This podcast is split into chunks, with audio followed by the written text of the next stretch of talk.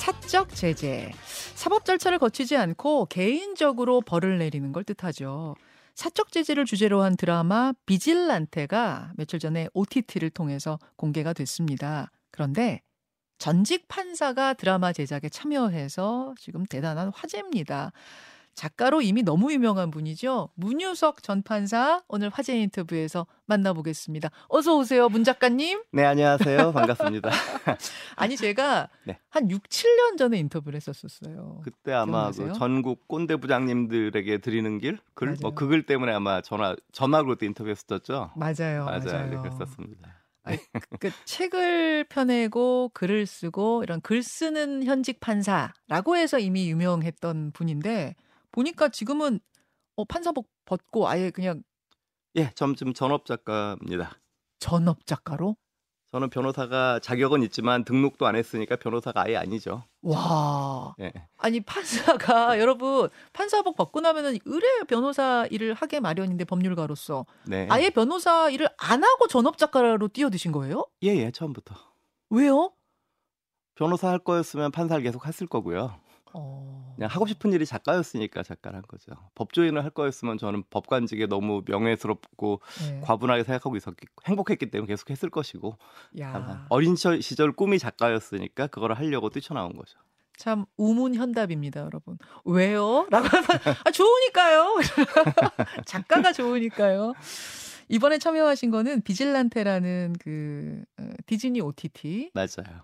드라마의 드라마 크리에이터? 크리에이터라는 말이 생소하실 텐데 사실은 그 말하자면 일종의 메인 작가라고 볼 수 있어요. 저 신인 작가님하고 팀을 이루어서 네. 같이 대본을 총괄하는 그런 직책인데 그거 제안받았을 때 보니까 제가 부장판사 때 하던 거랑 똑같은 일이더라고요. 그게 무슨 말씀이세요? 배석 판사님과 함께 합의해서 결론 내린 다음에 초고를 써갖고 오시면 제가 고쳐주는 거거든요. 그런 일입니다. 그러군요. 너무 익숙하더라고요. 앞으로 많이 하려고요. 드라마 크리에이터. 네. 일단 드라마 제목 비질란테는 무슨 뜻인가요? 이게 자경단이라는 뜻의 그 지금 원래 스페인에서 유래한 말인데 영어권에다 쓰는 말이에요. 자경단. 그러니까 시민들이 스스로를 지키기 위해서 자체 무장을 해서 활동하는 건데 배트맨 영화 배트맨이 대표적인 자경단인 셈이죠. 그렇죠. 어떻게 보면 조선시대 홍길동전도 그런 것도 볼 수 있죠. 의적 홍길동. 예. 개인적으로 응징을 하고 벌을 주고 그렇죠. 사법 정의 대신에 이제 정의를 맞아요. 세우는. 예. 내용을 잠깐 좀 소개를 해드리자면 경찰대학교에 재학 중인 평범한 남학생이 밤에는 자경단이 돼서 범죄자들을 응징하는 뭐 이런 네. 내용이라고요. 맞아요. 예. 아니 근데 여러분 이분이 이제 판사 아니었습니까? 그러니까 사적 복수, 사적 제재란 거는 사법 시스템이 그러니까 어떤 법과 제도가 정의롭게 작동하지 않을 때 이루어지는 거 아니겠습니까? 그렇죠. 근데 문 판사님은 판사 출신인데 판사가 이런 사적 제재물을 다뤘다는 게 참 저는 흥미롭더라고요.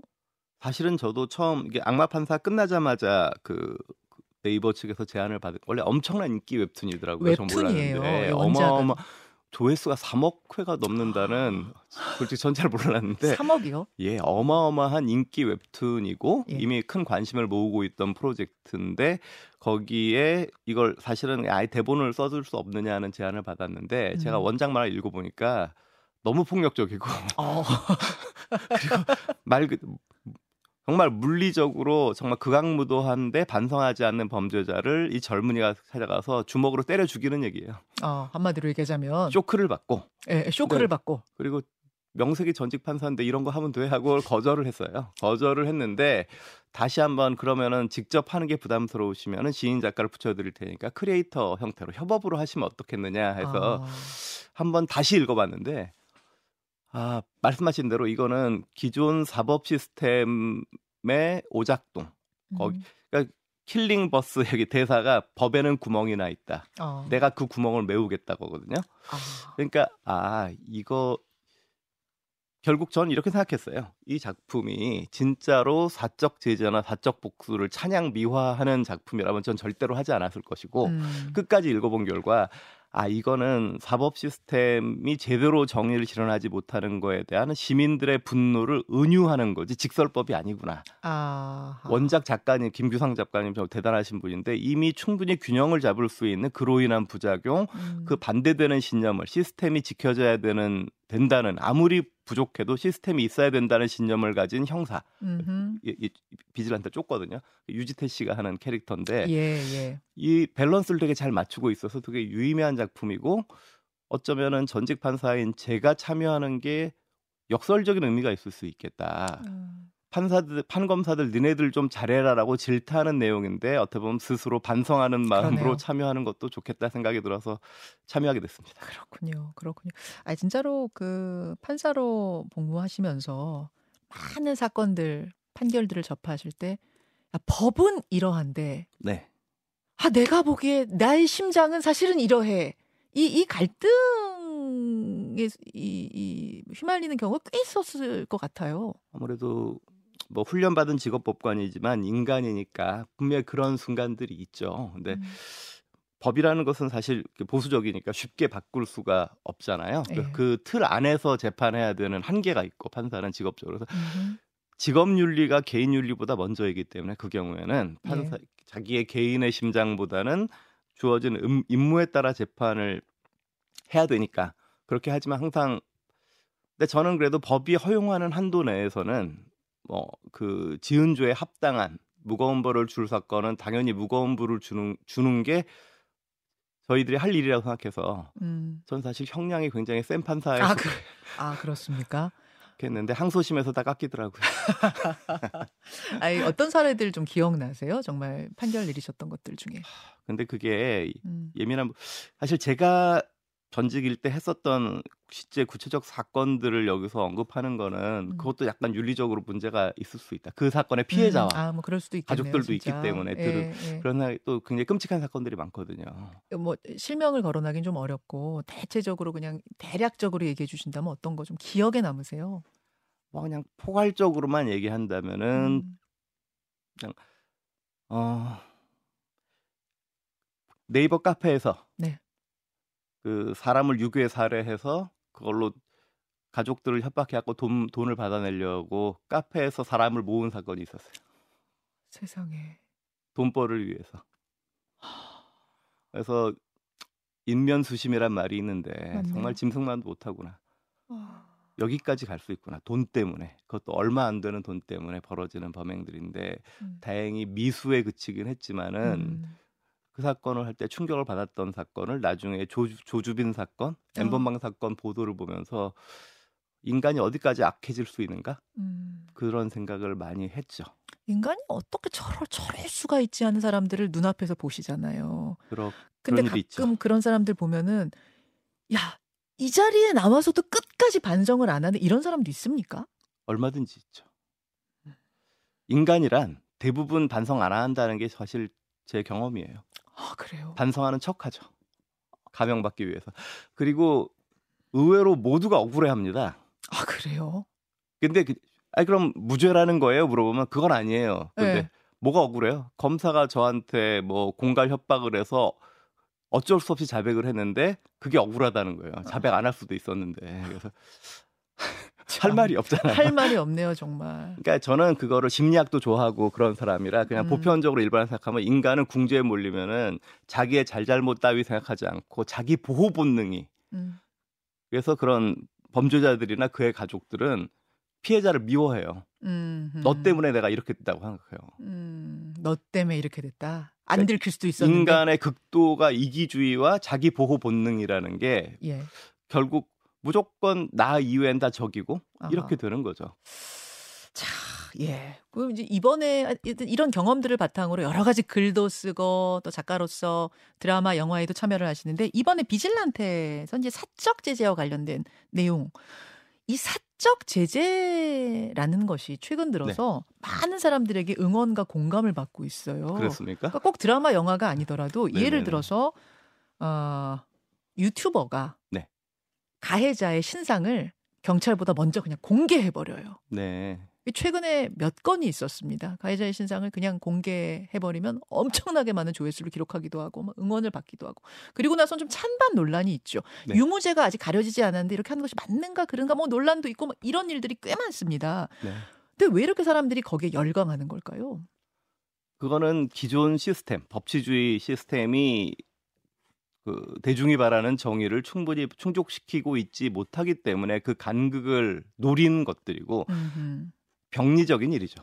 건강한 사회가 아닙니다. 시스템이 잘 살아있어서 자기 맡은 바 일을 하는, 원래 그 일을 우리 민주주의 체계에서 맡긴 사람들이 그 일을 잘해내면 그런 일이 없겠죠. 근데 거기서 오작동하고 거기에 대해서 아쉬움들이 있으니까 그런 일들이 있는 거고, 그거는 그런 병리적인 현상이 없도록 고쳐야 될 일이죠. 사회가 이제 구멍이 뚫렸기 때문에 그런 구멍을 그런 쪽으로 이제 메워주는 것에 대해 사람들이 속 시원함을 느끼고 어떤 정의를 느끼고 한다는. 하지만 그 사적 제재를 외치는 사람들도 99.9% 자신의 이익 때문이라고 생각해요. 그건 무슨 조회수 말이야? 때문에, 돈 때문에, 내지는 관종이라서. 그 얘기는 이게 시원함을 느끼고 뭐 정의의 부족한 부분을 메워주고 이런 뭐 좋은 작용도 있겠지만 상당히 부작용도 우려하신다는 얘기네요. 그 자체가 범죄고요. 사실은 말했지만 그런 것이 난무하는 사회는 결코 옳은 사회가 아닙니다.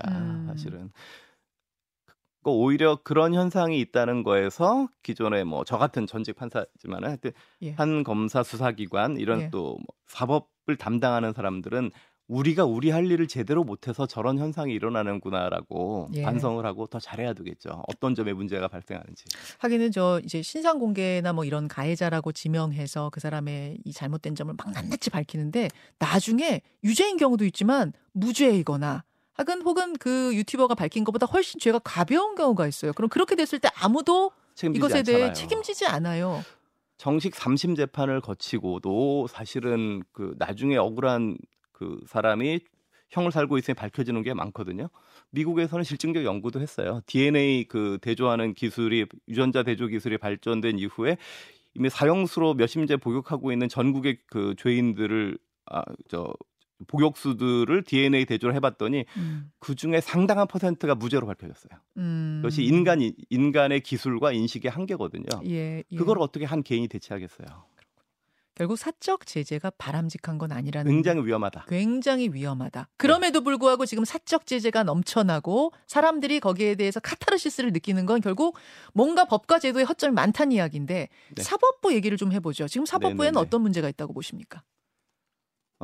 지금 현재 사법부에 대해서 뭐 제가 뭐라 왈가왈부할 수 있는 건 아니고 굉장히 오랫동안 쌓여온 것이 그냥 쉽게 말하면은 바로 이번 비질란테 참여한 이유와도 같은 것인데 시민들이 원하는 정의에 대한 그런 믿음을 충족시키지 못해왔다는 것이 사실 우리나라 사법부의 장점은 되게 적은 예산으로 적은 인원을 투입해서 굉장히 다수의 사건을 빨리 처리했다는 것이, 그거에 있어서는 세계 최고예요. 모든 효율성? 통계에서. 효율성은 세계 최고. 우리나라 가성비? 모든 게 그러죠. 가성비가 세계 최고인 거죠. 가성비 세계 최고. 그런데 반면에 그 많은 시민들이 뭐 어떻게 얘기해도 정의가 제대로 실현되고 있다 또는 피해자의 피해가 제대로 회복되고 있느냐에 대해서는 아주 오랫동안 다들 분노하고 계시거든요.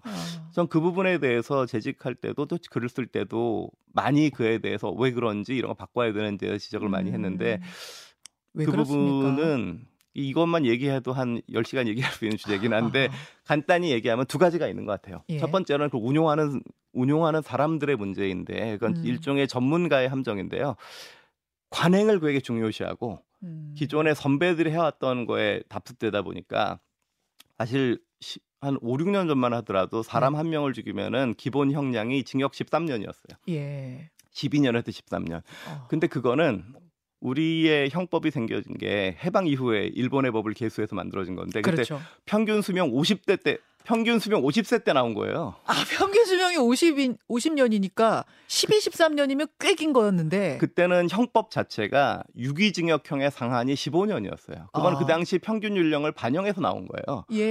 근데 60년이 지나도록 아무도 그걸 바꿀 생각을 안 한 거죠. 평균 수명이 80세가 넘어서 90세를 가는 시대에. 그러면서 선배들이 해왔던 거 그대로 배우고 거기서 달리하면 튀는 판사가 되는 거예요. 그러면 상급심은 다 깎이죠.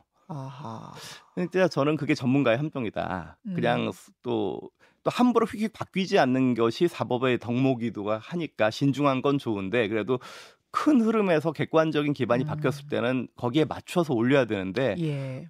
자발적으로 올리는 노력이 없었고 오히려 도가니 영화와 그 사건이 큰 기폭제가 돼서 엄청난 질타를 받았잖아요. 그렇죠. 저도 그 시기에 내부에 있으면서 엄청난 위기의식을 느꼈었는데 많은 판사들이 그때 비로소 아 뜨거라. 이건 우리가 잘못 관행적으로 생각해왔던 그러니까 기본 틀부터가 너무 낮았구나. 솜방망이 처벌 이른바. 왜냐하면 살인이 제일 무거운 죄잖아요. 그렇죠. 살인죄가 징역 12년, 13년에서 출발하면 다른 거 거기에 맞춰서 키높이를 맞춘단 거죠. 말이에요. 네. 저는 사람들이 잘 모르는데 아주 어이없는 그 이유에서 출발해서 그 이후에 어떤 우리나라가 많은 판사들이 다 변호사로 개업하는 나라도 전 세계 우리나라 하나밖에 없더라고요. 그래요? 예, 일본만 해도 그런 일 거의 없고요. 미국은 아예 없다시피 하고. 아 그럼 판사복 벗으면 뭐해요? 다른 나라에선? 판사복을 안 벗죠. 평생 법관인 경우가 많고. 그러니까 판사는 이제 평생 커리어로 정년까지 일하는 게 너무나 당연한 거예요. 어느 나라나. 그러니까 OECD 국가 중에 판사들이 이렇게 대거 남아서 변호사하는 나라는 제가 알기로는 대한민국밖에 단연코 없어요. 아니 물론 직업 선택의 자유는 있습니다만 문제는 네네네. 전관예우 아닌가요? 그렇죠. 그렇기 때문에 사실은 시민들이 생각하시는 것처럼 뭐 노골적인 재판 거래가 있는 일이 결코 흔한 일은 아니고 굉장히 예외적인 일이라고 저는 겪어본 적도 없고 또 많이 그런 것들이 그런 오해가 없어지고 있다고 생각하긴 하지만은 그래도 분명히 있죠. 예를 들어 결론을 안 바꾸더라도 절차적으로 증인을 더 쉽게 받아둔다든지 재판기일 변경을 쉽게 해준다든지 가벼운 게 아니거든요. 신뢰를 해친단 말이에요. 당연하죠. 그런 거에 대해서는 죄의식이 없이 결론은 유무죄 안 바꿨으니까 된 거 아니야라고 생각하는 그런 도덕적 불감증이 사실 있어 왔다고 생각해요. 한국 사회 특유의 인지상정, 인맥 이런 것들도 있었고 예. 저는 그런 거 자체가 전관예우로 사실 봐야죠. 그래서 그런 것들이 신뢰를 해친 거죠. 사실 이런 이야기를 판사 그만두고 변호사로 계속 법조계에 계시다면 이렇게 날카롭게 이야기하기 쉽지 않으실 텐데 지금 아니, 아예 판사할 때도 그렇게 얘기했고 내부 토론에도 얘기했어요. 왜냐하면 다들 실제로 판사들끼리도 이런 거에 대해서 문제의식을 가지고 어떻게 바꿀 것인가에 대해서 내부 토론도 많이 하고 제도 개선도 합니다. 그래서 사실 지금 수임 제한 금지라든지 이미 많은 부분의 개혁들이 있는 것이 예. 사실 안팎의 노력이 있는 거죠. 이런 이제 이 생각들을 글로써 또 드라마로써 영화로써 말로써 네. 세상에 많이 알리고 우리 법과 제도의 구멍을 메우는데 문전 판사께서 문 작가님께서 역할을 많이 해주셔야 될 것 같아요. 앞으로의 계획은? 전 뭐 그런 뭐 공적인 일로 중요하긴 한데 전 재밌게 살고 싶어 나온 사람이니까 예. 전 그냥 재밌는 글도 쓰고 여행 다니는 예. 게 좋아서 전 남들 일하는 평일에 노는 게 좋더라고요. 아 평일에 노는 게 좋아요? 그래서 오늘도 놀러 갈 거거든요. 친구랑 여행 다니는 거 좋아해서 노트북 하나 들고 뭐 아무 데나 가서 글 쓰고 자전거 타고 그러고 살고 있습니다. 그러고 보니까 쓰신 책 중에 개인주의자 선언도 있잖아요. 예, 저는 뭐 지독한 개인주의자이기 때문에 지금 너무 행복합니다. 지독한 개인주의자라고 말씀은 하시지만 지금 네. 하고 있는 일은 굉장히 공익에 도움이 되는 일을 많이 하고 계시네요. 뭐 저도 즐겁고 제가 즐거운 게 먼저고 하는 김에 이왕이면 또 딴 분들한테 도움이 되면 또 그것도 보람 있는 거고. 좋습니다. 네네네. 오늘 좋은 말씀 감사드립니다. OTT 비질란테의 드라마 크리에이터로 참여한 작가 네. 문유석 작가님 함께했습니다. 고맙습니다. 고맙습니다. 김현정의 뉴스쇼는 시청자 여러분의 참여를 기다립니다. 구독과 좋아요, 댓글 잊지 않으셨죠? 알림 설정을 해두시면 평일 아침 7시 20분 실시간 라이브도 참여하실 수 있습니다.